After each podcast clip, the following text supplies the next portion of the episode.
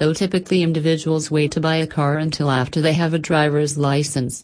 A variety of situations may arise where someone wants to buy a car despite not having a valid license. This could range from reasons such as buying the car as a gift to buying it for an employee to drive, or buying only for use on one's personal property.